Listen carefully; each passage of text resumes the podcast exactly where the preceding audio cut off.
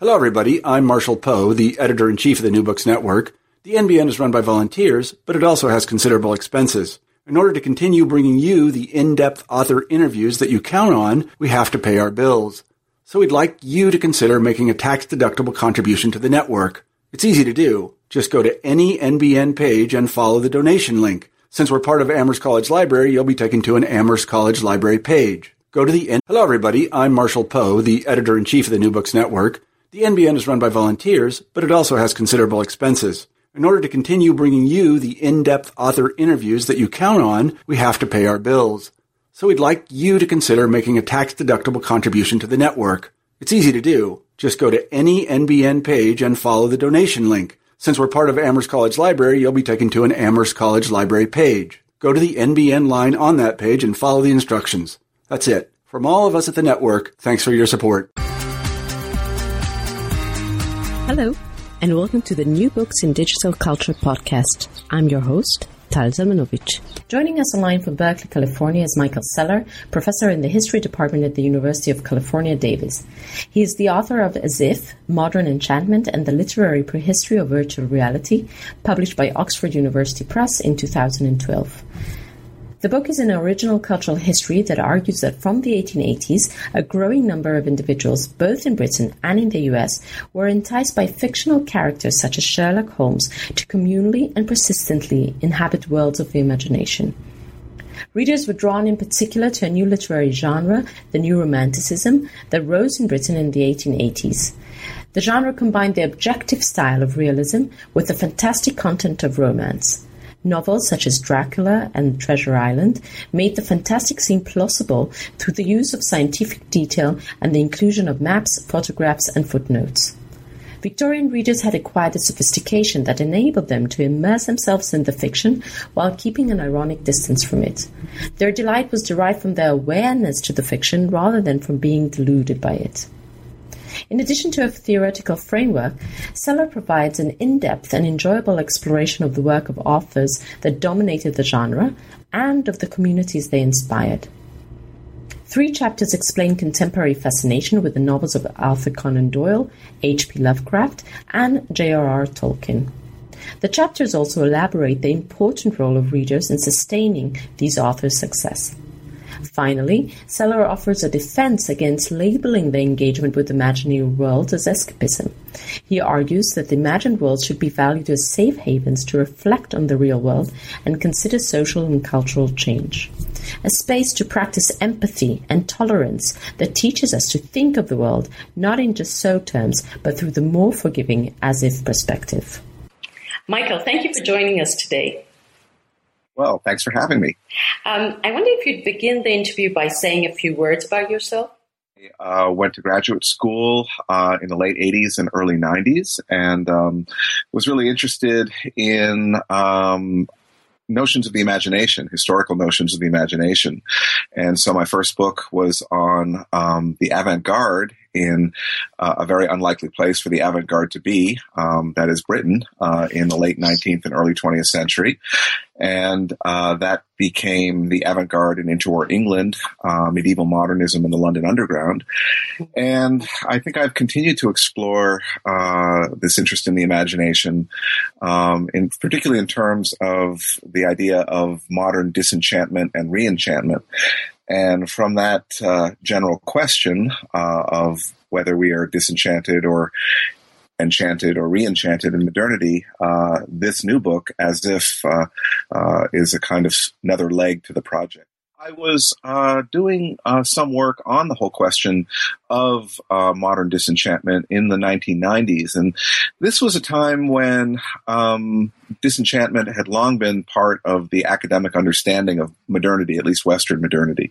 Um, but in the 1990s, scholars began to question it. Um, and so I was looking into notions of whether modernity was either enchanted or re-enchanted, the ways that might uh, uh, hold true. And uh, I got interested in Sherlock Holmes uh, in terms of answering this question uh, because Holmes's case is very interesting. Um, you have uh, many people complaining that Arthur Conan Doyle, the creator of, of this very rational detective, uh, himself was interested in spiritualism and most notably fairies, I think, or most embarrassingly fairies uh, in uh, the years after the First World War. Um, he famously wrote about fairies, uh, arguing that they actually existed. And so people began to complain and, and they couldn't understand why this very uh, this author, this very rational detective himself, was seemingly so irrational, but at the same time, they were actively believing in a fictional character, Sherlock Holmes, and that seemed to be a conundrum. So I wanted to kind of explore why this was and what it might, what this uh, apparent uh, paradox might mean. So I wrote an essay um, on Sherlock Holmes and modern enchantment, and from there, I thought, well, this could be developed further. I actually can talk more and more about the turn to imaginary worlds in the late 19th century uh, and how they were also instantiations of a particularly modern form of enchantment uh, and use use imaginary worlds as a perspective or touchstone to talk more widely about what modern enchantment might mean. Mm-hmm. Okay, so maybe this is a good point to, to, to, talk about modern enchantment because it's already in the title of the book and you know in, in your opening um, comments. So, would you care to define it, or at least how you understand it? Sure. Yeah. Well, I think in the late uh, 19th and early 20th century, uh, many um, social scientists, uh, and of course, most notably Max Weber, who uh, actually discussed modern uh, um, disenchantment or modernity as disenchanted, uh, they tended to be cultural pessimists, and they really did believe that modernity uh, had moved into uh, a form of, of, of, what they call disenchantment, uh, which was positive and it was negative. It was kind of um, uh, an ambivalent situation. Uh, for Weber, uh, what he meant by disenchantment was that we had sort of lost the spiritual meanings and, and communal moral purposes that a religious worldview had traditionally brought to the world. Uh, that in the course of, of Western science and Western capitalism, um, uh, religion had sort of dropped out of the world, and now we were just using reason. Uh, everything was open to quantification, and reason was a good thing for Weber in many ways. But uh, when taken too narrowly, without any kind of wider purposes or meanings, uh, it could lead to a very desiccated and uh, unhappy form of existence for the, the, the people in a sense for for those of us who are part of this whole modern structure, uh, and leaving us open to look for other meanings, um, which uh, could open us up to the siren uh, uh, calls of of charismatic figures, um, and of course it did uh, in the 1920s and 1930s, particularly in terms of fascism, uh, which Weber in some ways foresaw. Um, so uh, the notion that modernity is inherently disenchanted because of modern instrumental reason uh, became a, a, cliche, a kind of accepted nostrum to define modernity uh, within the academy uh, among social scientists and historians, um, really through I would say the 1970s, the 1980s, when it began to be challenged. Um, and I wanted, I, I knew myself from um, studying late 19th century historical figures as well as reading lots of literature that there were lots of forms of enchantment out there that were actually compatible with reason. It wasn't the kind of binary opposition between reason and the imagination uh, that the social scientists had posited. It seemed that people were perfectly able to bring together reason and the imagination, uh, enchantment and disenchantment at the same time. So, uh, sort of exploring further uh, the actual uh, writings, texts, debates of the historical period, I found that uh, there was a form of a specifically modern form of enchantment that was taking place exactly at the time that Weber and others were writing, and this form of enchantment is actually a disenchanted enchantment. That is, it's a double minded uh, attitude towards enchantment. People can retain illusions and fantasies uh, with a double minded awareness that they are fantasies, they're self conscious illusions. Um, and thus they can uh, remain delighted about the world. Uh, but not deluded about the world, or at least that's the ideal. That's the ideal. Mm-hmm. Um, and this ideal of course, was being promoted by writers, uh, other uh, philosophers, at the same time that Weber had been writing. Uh, it's just that they tend to be uh, neglected when people talk about modern disenchantment. Uh, people don't really talk about Nietzsche. They don't really talk about William James and pragmatism and and other philosophers. Um, these philosophers are seen to be sort of um, marginal to the modern project, but they're very much part of the modern project. Um, they seem to be precursors for many of postmodernism, but if we look at them as being uh, in dialogue with this alleged modern project of reason, um, then we see that that uh, what is quintessentially postmodern has actually been going on within modernity itself. It was just kind of emergent. It was uh, on its way to being uh, fully expressed after the Second World War, but it certainly was a part of the whole cultural discussion. What was the role of irony in facilitating modern enchantment? Was full of irony. The works of Gustave Flaubert, uh, the aesthetes, uh, Oscar Wilde, etc. It's full of irony. Um, but if you actually look at mass culture as well in the late 19th century, uh, which is assumed to be uh, rather banal and not very sophisticated, mass culture very often is full of irony as well in the late 19th century. Uh, and indeed, if you actually look at um, the the uh, the use of, of irony in the various arts in the course of the 19th century, you find an interesting change. You find a kind of turn from let's call it a more sincere, uh, an emphasis on Victorian sincerity in the early, say, 19th century, late 18th, early 19th century, and then a kind of gradual shift to more and more ironic expressions within the wider culture uh, in the course of the 19th century.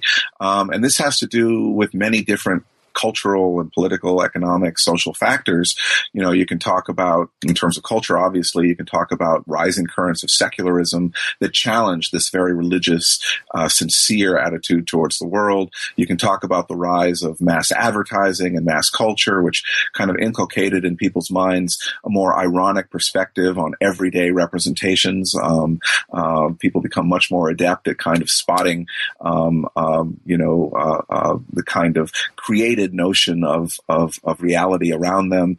Um, uh, you find in, in, in popular works of fiction a lot of intertextual allusions um, and and ironic um, uh, footnotes that kind of undermine the whole structure of the text. Uh, you know, in works that are ordinarily seen to be rather univocal and um, uh, you know um, uh, not at all complex in, in some ways, like H. Rider Haggard's She, which is often seen to be a kind of triumphant uh, uh, paean to to imperialism, but it's a quite ironic uh, uh and self undermining text, uh, etc. I guess what what I'm saying is, in the course of the 19th century, what uh, there is a shift from what might be called a kind of Victorian sincere imagination to uh, a late Victorian, uh, early Edwardian ironic imagination, um, in which this double-minded consciousness of uh, uh, a kind of disenchanted enchantment can really be exercised and practiced. Uh, so um, that that uh, uh, yes. Could you give an example of that? What does it mean to be in a state of um, kind of ironic double-mindedness? Right, right. As a reader. Well, as a reader, exactly, exactly. Yeah, I, I can kind of give two examples um, from the times uh, that I'm talking about. Uh, so if we turn to the early 19th century uh, with this notion of sincerity, um, Coleridge famously in 1817 talked about the willing suspension of disbelief. This is how one has an attitude towards the poetic fantasy. Um, that one kind of starts with an initial attitude towards fantasy and the imagination of disbelief. And then one brackets it, one suspends it, one has a willing suspension of disbelief. You kind of set your rational mind uh, aside for the time being, and then you're able to entertain uh, poetic fantasy. Um, but the default, of course, is uh, rationality that has to be suspended. Um, now, in the 1930s, looking back over uh, the 19th century, Tolkien began to question, J.R.R. Tolkien began to question Col- Coleridge's whole notion of how one experiences fantasy.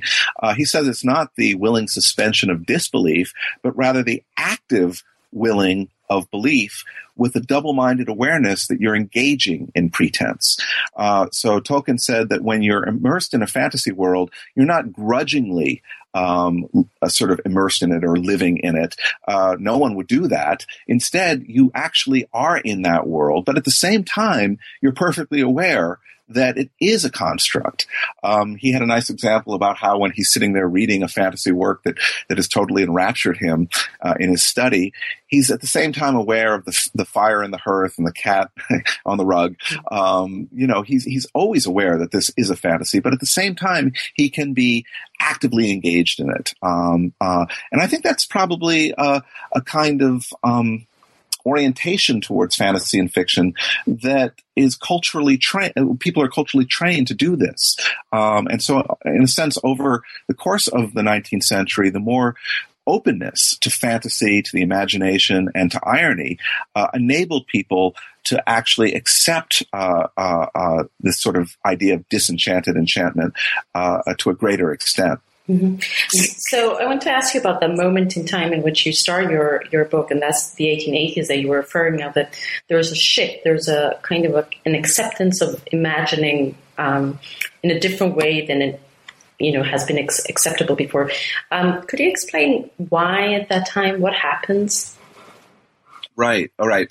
Well, of course, any number of things have happened before uh, this particular time, and again, I think these are you know important. So, uh, secularism, more a greater degree of kind of uh, uh, uh, uh criticism of traditional Judeo-religious beliefs, kind of more openness to alternative modes of explanation um, is one particular a- element. The rise of mass culture, um, actually in the late 19th century. So, and and of course, a greater degree of literacy. So more and more people are able to read, and now there's more and more imaginative material available for them to read um, uh, that leads them to uh, sort of trains them to look at fiction in a particular way uh, is also very important.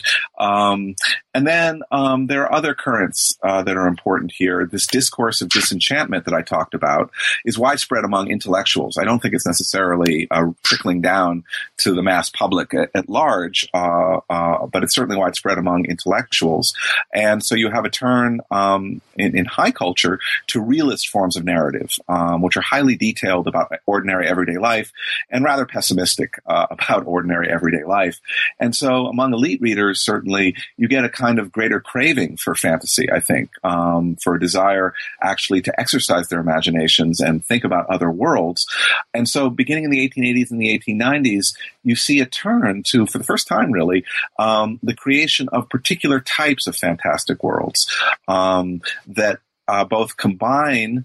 Uh, well, let me let me um, backtrack a, a, step here. What do I mean by a new type of, of fantastic world? What I mean by that is an autonomous fantastic world that exists in its own right as if it really did exist and could be historically mapped. So it's not just autonomous, it is highly realistic, full of details. This is the beginnings of the use of uh, maps and uh, photographs and um, chronologies and glossaries.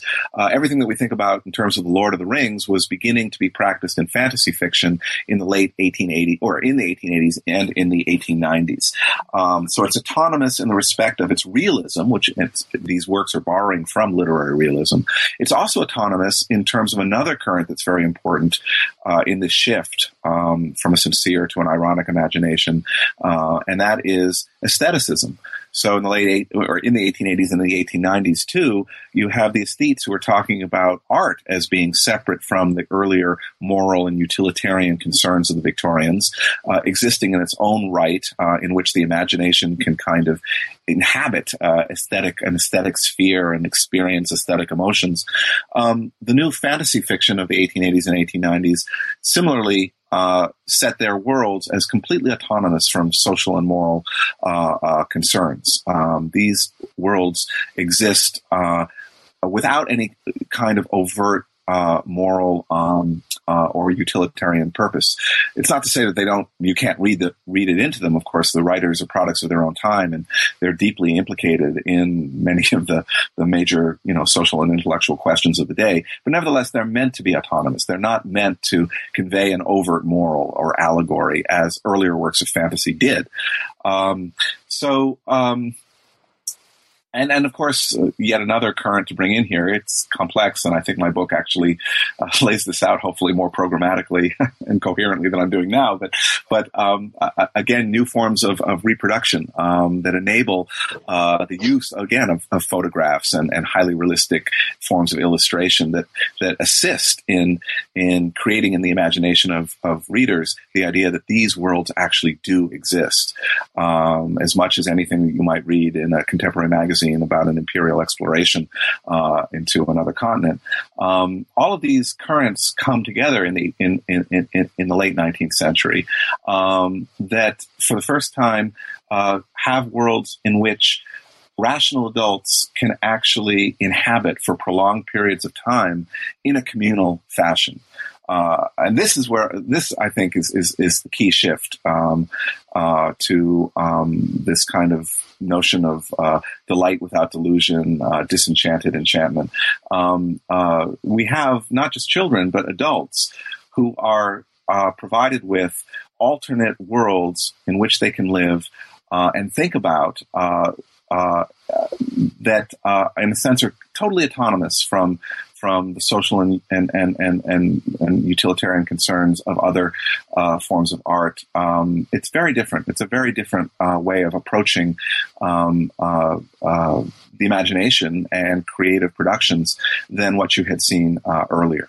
I, I think it was um, very interesting the way you uh, define it in the book. That the kind of the two main kind of points is this communal and persistence inhabiting of the imagined world. And I think, um, as we are describing before, it's not only the act of the individual reader that might think about these worlds as being um, kind of autonomous and you know outside themselves, but also the discussion with others and the ability to to kind of imagine as a community uh, the existence of this, these worlds. Right, right, yes, uh, and these two, um, this this ability to um, communicate with other people and discuss these worlds, thereby making these worlds even more real in the minds of readers, is a late uh, 19th century invention. We're really talking about the creation of fan culture uh, in the late 19th mm-hmm. century, and again, how did this happen? Well, you've got these worlds, uh, these these kind of spectacular texts full of photographs, maps, footnotes that enhance imaginative immersion in these worlds, which of course are highly detailed and realistic, quote unquote. Even though they're fantastic, then you get um, another set of innovations something that I call in the book um, public spheres of the imagination. What are those? Well, basically, you get new fiction magazines uh, in the late 19th century. Particularly, uh, my my case examples come from largely uh, Great Britain and North America. Uh, and uh, in both uh, Great Britain and North America, you get new f- magazines devoted to fiction. the magazines usually include uh, letters pages uh, to the editor, uh, and this these initially arose um, so that uh, editors could figure out what their public liked, they, they could supply uh, uh, readers with that. Um, but gradually, um, editors began to realize that readers loved these discussions, and so they they they devoted more space to the letters, um, and readers both were able to talk about the fiction as fiction, as something that is constructed. So again, this is conducive to looking uh, at these things as aesthetic creations. That's part of this rational uh, understanding of fantasy, while still still being immersed in it. But in a secondary way, the discussions of the um, the fictions themselves began to morph into discussions of the real world. Um, um, and uh, and the real world, you mean the the primary world that is the the world that we all inhabit, okay. not the fantasy world, but the actual world. Um, so what you're getting here is two. You're really getting two kind of interesting effects. On the one hand, you're getting an increased immersion into the fantasy world simply through people discussing the fantasy world as fantasy world, and this is what I mean by um, prolonged and communal inhabit, uh, habitation. That readers, uh, adult readers largely, uh, are actually living, literally living in this world, thinking about it 24 7, um, whenever they want to, that is, uh, and in a sense, prolonging its life. It exists outside of the book itself. It's taken on a virtual reality. Um, so this is why I call my book The Literary Prehistory of Virtual Reality. These worlds now um, transcend the aims of their author, uh, transcends any particular single reading of the book. They're now available for everybody to continue to uh, discuss and elaborate, etc. So people are literally living in the imagination as a result of public spheres of the imagination. As I said, it starts in letters pages. By the 1930s, it it, it branches out into all other sorts of other forms. Um, uh, you get fanzines, for example, in science fiction fandom. Uh, you get clubs, you get conventions uh, dedicated to kind of elaborating these worlds. Uh, similarly, in, mis- mystery fiction, Sherlock Holmes is a good example. Um, Sherlock Holmes fandom began in the early, well, really in the late 19th century, early 20th century, but again in the 1930s, you see the creation of Sherlock Holmes societies in both North America and Great Britain. So on the one hand, you get uh, autonomous virtual worlds being created in which people can live in uh, together uh, for prolonged periods. But on the other hand, you also get a kind of um, social uh, turn to these worlds, and that is they're used as touchstones um, to discuss the real world. Um, so issues that are contentious and um, uh, controversial that you're not supposed to talk about in bars because you can get into a fight, um, actually are able to be approached in a more distanced and um, maybe uh, a constructive way when you talk about them in terms of fantasy worlds. Uh, so uh, if you're talking about Sherlock Holmes and you want to start asking yourself, you know, where are women in this world aside from Irene Adler? Uh, what's the role of gender here? Uh, or if you want to start talking about Middle Earth in terms of its capitalist uh, mode of production, etc., um, you can you can kind of use the world to talk about what's going on currently and explore questions of race, gender, etc. Um, so that's the second turn that mm-hmm. happens with these imaginary worlds.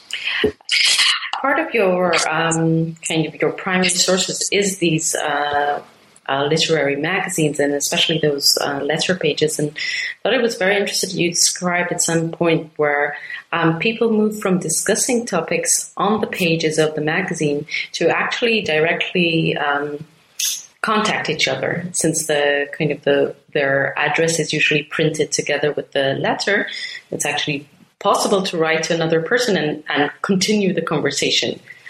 Yes. Yes that's right.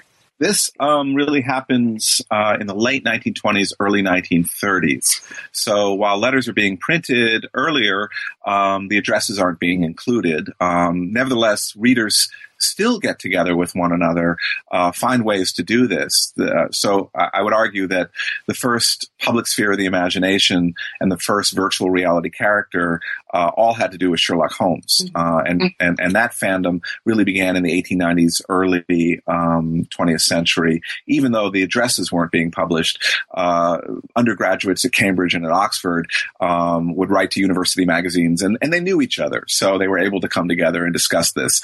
Um, but where you get uh, the flourishing of fan communities as a result of the publication of addresses, which takes uh, the world out of the hands of the editors more fully, I think, uh, is in science fiction uh, uh, magazines. In the late 1920s in America, the first science, the first magazine devoted purely to science fiction, Amazing Stories. Uh, in fact, the term science fiction was coined by the editor of Amazing Stories, Hugo Gernsback. It was in Amazing Stories and some of Gernsback's other Gernsback's other magazines that Gernsback began to publish the addresses of, of readers. They did contact one another uh, across the country. In fact, this was you know in North America, um, and from that they began to uh, collaborate on fan magazines. Uh, the first fanzine, I believe, uh, appeared in 1930, um, and from the fan magazines they began to meet in clubs both local and national. Uh, and in fact, by the late 1930s, you get national conventions. 1939 was the first World Science Fiction Convention. Um, and so here you have, you know, uh, a kind of forerunner of our own internet world uh, of blogs, web pages, ongoing discussion groups, uh, where many minds are coming together to elaborate on fantasy worlds. Um, and similarly with Sherlock Holmes fandom, as I said, um, the first Sherlock Holmes organizations uh, emerged also in the 1930s. So this is a process that's going on, and it's really the 1930s where um, things become fully institutionalized, alongside a lot of other imaginary activity in terms of belief in fantasy worlds and figures. Uh, most notably, I think uh, the rise of movie stars. Uh, of course, you get uh, movie fan magazines being published, um, very much um, you know aided and abetted uh, by Hollywood publicists and studios uh, to create the fantasy of the movie star. So this turn to living in the imagination is, of course, very much part of of new media, new media technologies, not just um, new forms of printing in the late 19th century, of course, but uh, uh, communicative technologies like radio and film, um, which have a much greater purchase in the interwar period. It's really fascinating. Um, I want us to turn back to Sherlock Holmes because he's been popping up so much in this uh, conversation. Um, you termed him, as you said before, the first uh, kind of virtual reality character in fiction, maybe the first celebrity kind of uh, figure. So, what do you think made him and um, kind of stand out so much and, and create these kind of uh, reactions from readers? Right. It's a really interesting question. Um, Holmes did not get this reaction in terms of his first two published uh, really novels uh, in uh, the 1880s. It wasn't until short stories that Conan Doyle wrote were serialized in the Strand magazine in the 1890s that you see the, the mass interest in Sherlock Holmes. Now, there are a lot of reasons for why Sherlock Holmes is a memorable character. Uh, I mean, uh, we can't deny that Arthur Conan Doyle was really a brilliant writer um, in terms of characterization, in terms of clarity.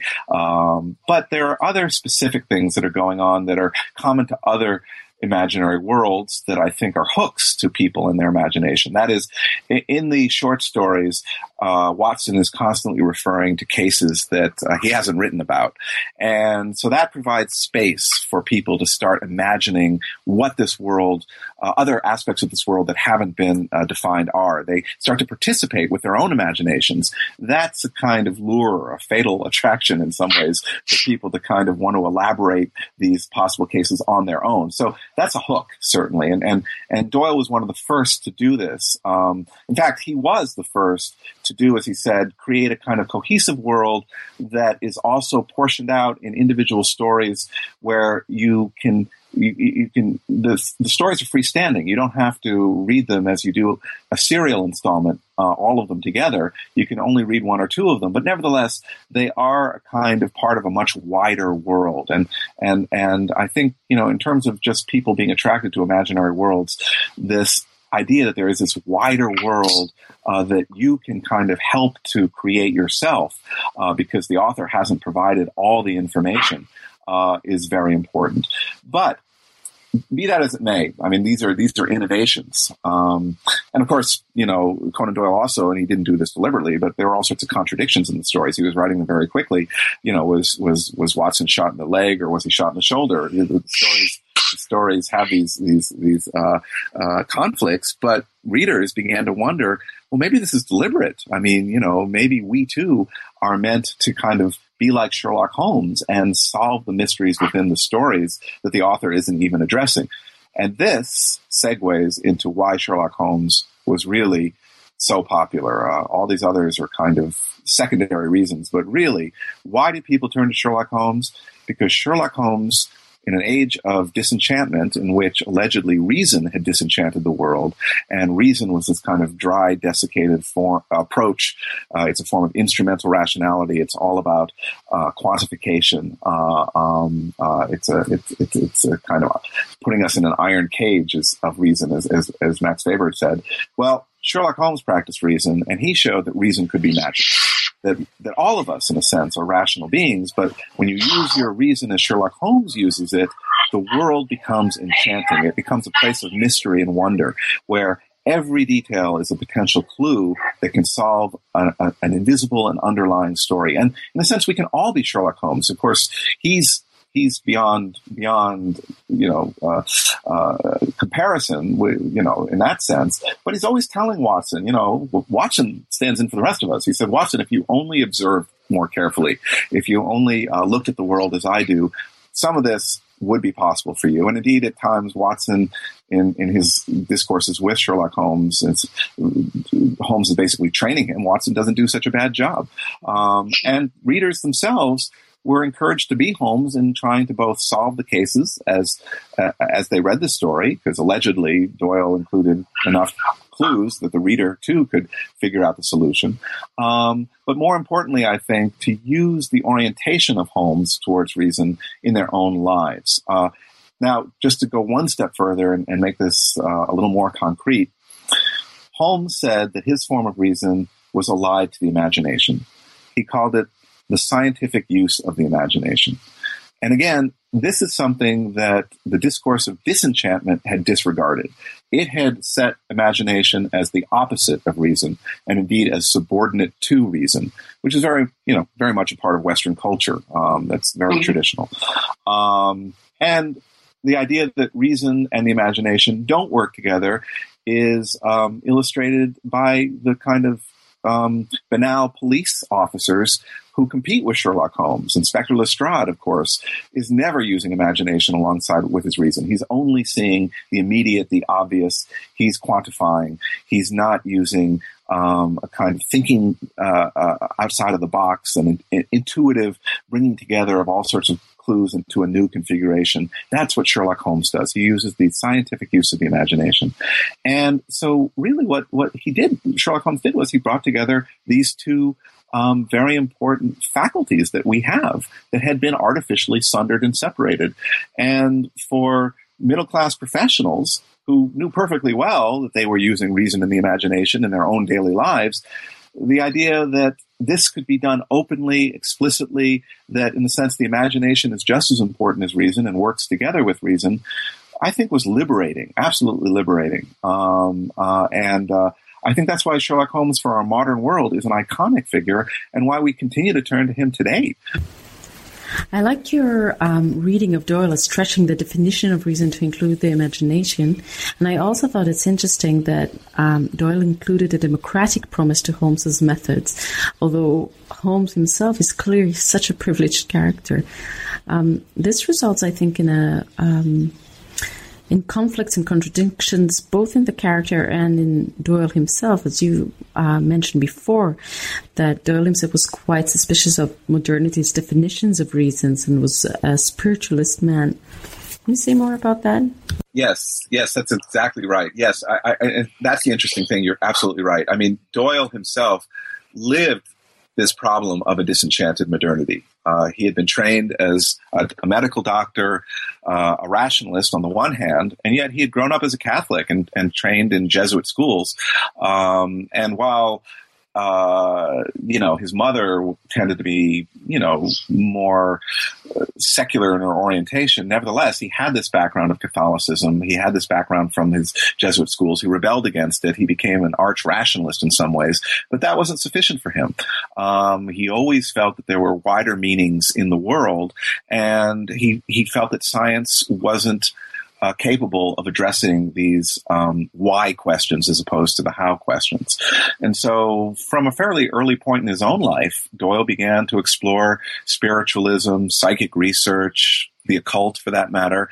None of it satisfied his reason. And that was very important to him that uh, any kind of um, spiritual view or spiritual claim to reality had, in some ways, to have a rational component. He too needed to integrate reason and the imagination, reason and spirituality. Um, uh, and so he was always searching for this in a way that Sherlock Holmes does. I mean, Doyle kind of claimed he didn't like Sherlock Holmes because he was kind of this autistic arch rationalist, um, uh, unhuman calculating machine. But that's not true. I mean, you see that in the stories. It's not true. Um, Conan, I mean, Sherlock Holmes also expresses the kind of ennui and despair of living in a kind of modern world that doesn't offer us um, uh, wider sources of, of, of challenge and meaning. Um, and that's why he resorts to drugs, um, in a sense. It's not until a new case comes into his life that suddenly re-enchants the world and makes everything mysterious that he comes alive and he doesn't even need the drugs. But otherwise, he's living a life of ennui and, and quiet despair, uh, which was sort of, I think, similar to the private life of, of Conan Doyle. Um, it's not really until the First World War where Doyle, of course, lost his brother, uh, uh, lost his son um, right at the end of the war, um, lost a nephew, lost so many people in his own life that that in a sense I think the pressures just built up and and that very careful balance of reason and uh, spirituality that Doyle was always trying to juggle broke down and he just made a firm commitment uh, to spiritualism, which in a sense uh, negated reason. Um, at that point, I think he just made that leap um, and never looked back. He constantly claimed that his belief in in in, in um, spirits, ghosts, and fairies was all very rational and all very all supported by evidence. Uh, as everybody else pointed out, it wasn't, and that's simply because um, he couldn't stand the tension anymore at that stage of his life. He was also elderly, facing death himself. Um, but but but but but Sherlock Holmes does maintain that that tension. And for both people who are spiritually oriented, religiously oriented, there's a lot. Well, there's not a lot, but there's some indication in the Holmes stories that Sherlock Holmes himself believes in a higher creator or a higher purpose. Um, there's at one point in one of the stories, um, maybe the Naval Treaty, I'm not remembering the title, but he kind of, there's a digression where, where Sherlock Holmes looks at a rose and he said, isn't this amazing? The fact that this, this, this, this flower exists and has no higher purpose than to be beautiful. Uh, that actually suggests that, in a sense, there are higher purposes in the world than our own kind of very narrow, utilitarian, calculating uh, orientation to the world. The rose is a sign uh, that there may be uh, some sort of higher purpose. Um, so, for religiously oriented or spiritually oriented people, Sherlock Holmes as a rationalist is not a problem. And for secular, secularly oriented people, of course, Sherlock Holmes is a wonderful role model because he never, he's an agnostic. He, he doesn't necessarily, he doesn't, he doesn't embrace, um, uh, things that don't actually, um, uh, have evidentiary support. Um, what he has is uh, it's a term I use in the book, uh, animistic reason. He has a form of reason that actually brings the world alive. It's the form of reason that scientists use. Um, at the same time that the Holmes stories were coming out, Einstein, of course, was making various pronouncements in the early 1900s and throughout his life that as a scientist, he really believed in the imagination.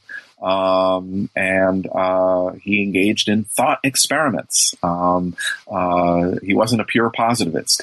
Um, so uh, Sherlock Holmes, I think, um, fulfills a lot of our modern needs and is a kind of exemplary uh, uh, uh, instance of a turn away from a strictly positivist orientation uh, to the world in, in science itself.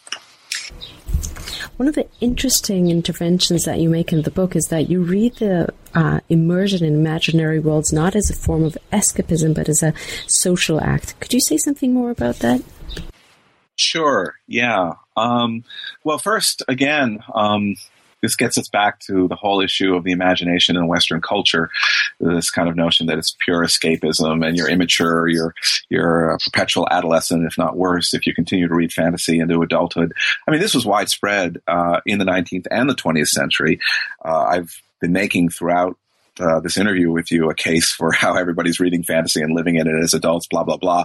Well, this is this is actually fairly, you know, it's a marginal activity uh, still in the 19th and and for much of the 20th century. It's it's an emergent activity. I think today it's a dominant activity, but for most of the period that we're talking about, it's it's still emergent, and that is because precisely because of this very um, uh, uh, uh you know restrictive attitude towards the imagination. It's subordinate to reason. Uh, if you unleash it, uh, it's dangerous. Um, this was particularly true in the uh, uh, this belief was particularly true in the late 18th and early 19th centuries, a highly religious period in, in Western culture and, and certainly in Britain, Europe for that matter, and North America. Uh, the idea that if you unleash the imagination, you're opening yourself up to ungodly desires. So you want to really restrict this and pay attention to both the real world because God enjoins you to work in the real world and the next world. Um, um, and and uh, uh, and and uh, what happens though, as I said, as a result of more secular currents in the course of the 19th century, as a result of more technological means to indulge the imagination, the mass magazines, radio, film, as a, an awareness too that, in a sense, the world is an imaginative an imaginary construction. This comes up through mass advertising in the late 19th century, where people are forced to kind of confront all of these representations that are trying to persuade them of different things and understanding no these are just constructions.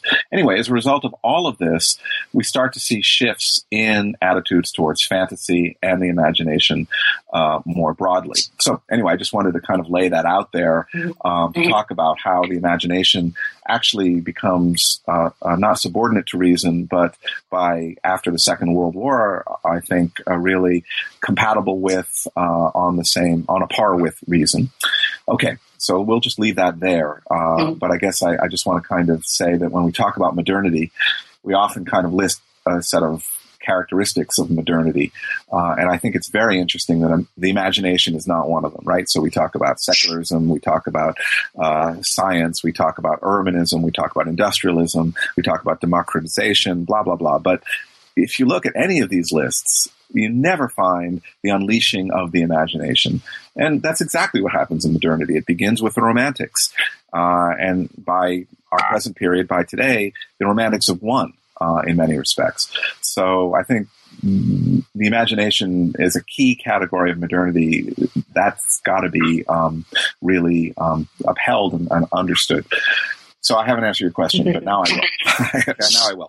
How does it become social? How does this turn of the imagination become social by these fantasy geeks of the late 18th, late 19th century? All right. Social it's, and kind of productive for society. And productive for society. That's, right. Because we never, we never leave that. We never mm-hmm. leave our Aryan orientations, our Protestant work ethic. We never leave our Protestant work ethic behind. Right. Um, well, it comes to these public spheres of the imagination that we talked about. So we kind of talked about how people now are able to talk with one another uh, about these imaginary worlds. A couple things happen here. Now, first of all, um, when people talk about these worlds uh, with other people, a lot of their own preconceptions um, biases, prejudices, you know, things they're not even aware of, can be, not always are, but can be called into question by other readers uh, in these public spheres of the imagination.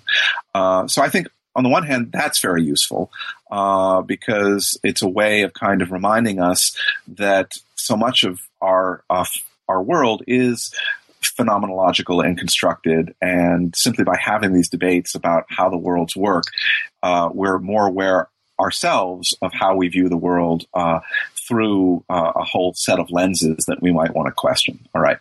Second, um, the, as I said, w- when people talk about these worlds, just ineluctably they start to, to relate them to the real world and they start to debate questions that concern the real world um, in terms of these secondary worlds, these these fantasy worlds. Um, so questions of gender, questions of imperialism, uh, questions of race. Uh, that's a big one, uh, uh definitely. Um, all sorts of questions start to be real.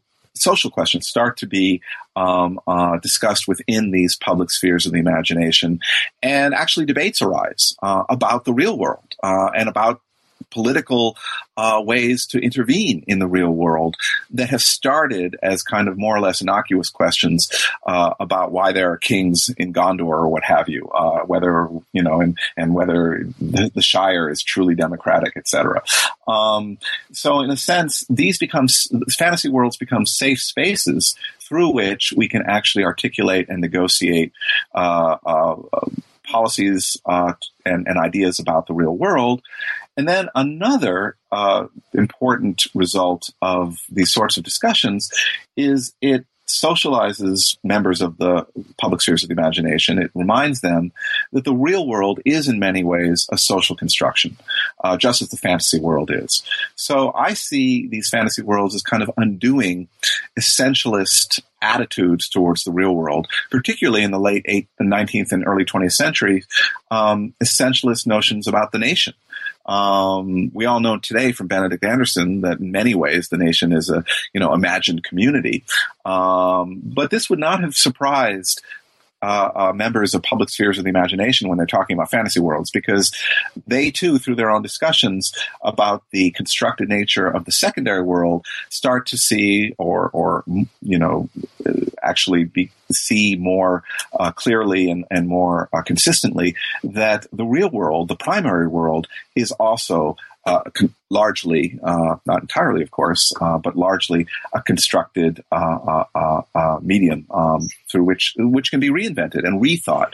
Um, and so, in a sense, I find secondary worlds to be absolutely vital in some ways to thinking outside of the box about the real world. And there are numerous instances of fans claiming, at least, that uh, their interactions with others in public spheres of the imagination, uh, when they discuss secondary worlds, have led them to act and intervene in the real world. One of my favorites is um, in some fanzines um, about Tolkien's Middle Earth.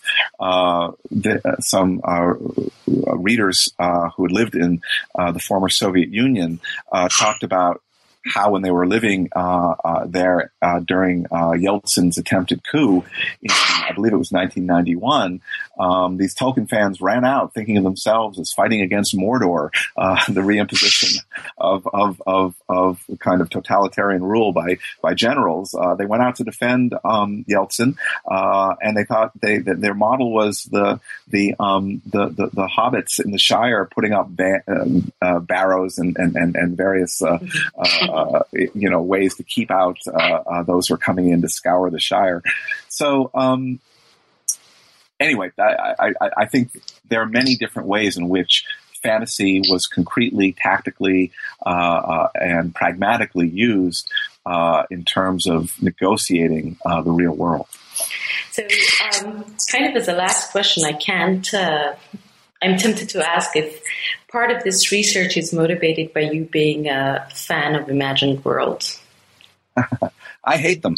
um, this was purely a research project. Far too long. I just had to read fantasy novels night after night, day after day.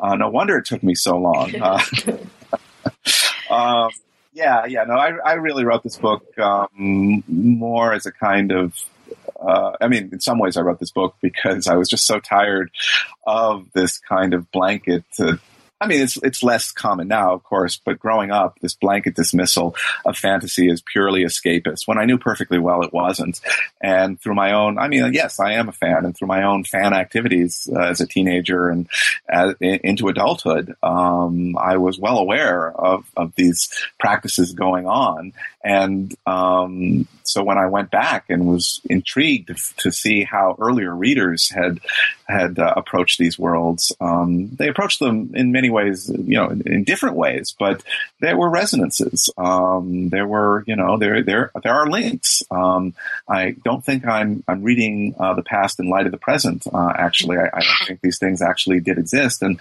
it does come very much from my own um, personal, you know, uh, uh, as most most scholarship indeed does uh, come from our, our, our, own desires and, and, and, and beliefs and, and, loves.